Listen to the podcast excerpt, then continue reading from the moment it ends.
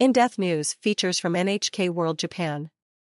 Japan starts long COVID study while guiding doctors on treatment for sufferers. This is our series on key coronavirus related information. Click here to read other installments. Hashtag coronavirus the facts. Find the latest information and answers from experts on everything COVID 19. Growing number of sufferers. Up to March, about 4.6 million people across Japan had been infected in the country's sixth coronavirus wave, mostly by the Omicron variant. While the peak of the wave has now passed, a growing number of people who appear to be suffering from lingering effects after Omicron infection are turning to visit medical institutions for help. Symptoms include taste and smell disorders, fatigue, and poor concentration. Japan's health ministry has poured 200 million yen into an intensive study in a bid to learn more about long COVID and its impact on the medical system. Starting in April, experts have been studying the type of symptoms that afflict sufferers after Omicron infection, as well as the complications that arise and their causes, all with an eye to future infection trends.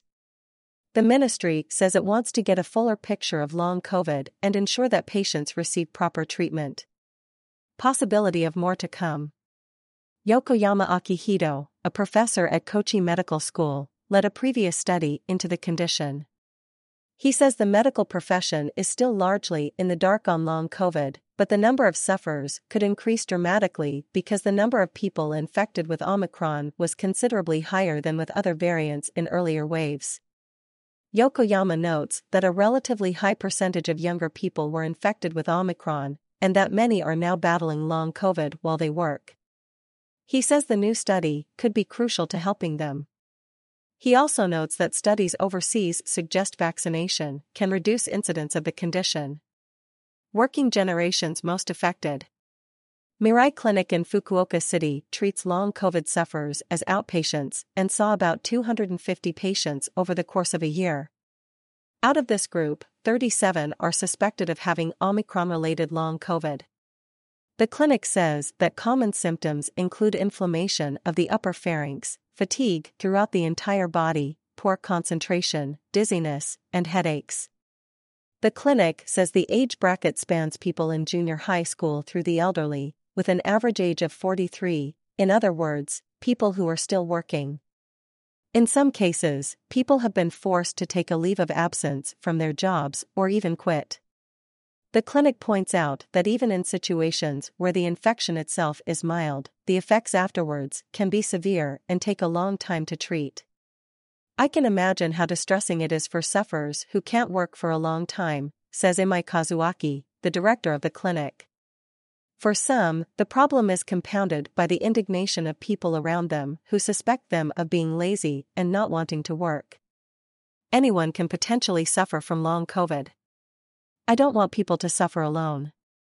In many cases, getting early treatment can help, so I encourage people to do so. Long COVID Guideline on April 28, the ministry released official guidelines on long COVID to help medical workers diagnose symptoms and support patients in their efforts to resume normal lives. The aim is to create an environment where sufferers can get treatment as soon as possible. What's inside? The guidelines contain the latest knowledge on the subject. They define long COVID as a condition where symptoms continue for at least two months after infection and they list the most common as respiratory issues, taste and smell problems, mental health problems, headaches and other pains, and skin issues such as hair loss. They also contain detailed advice on how to provide medical support, such as rehabilitation, so patients can return to work. The ministry says the guidelines will be updated when new data becomes available. People affected by long COVID may suffer from serious anxiety, and that could lead to other problems, says Okabe Nobuhiko, a doctor who edited the guidelines. I'd like to see medical workers make use of this to find appropriate medical treatment. The complete guidelines can be found in the ministry's website. Asterisk related article Study finds nearly quarter of patients suffer from long COVID, November 30, 2021. This information is accurate as of May 6, 2022. Edited by Nakanishi Now. NHK World. Producer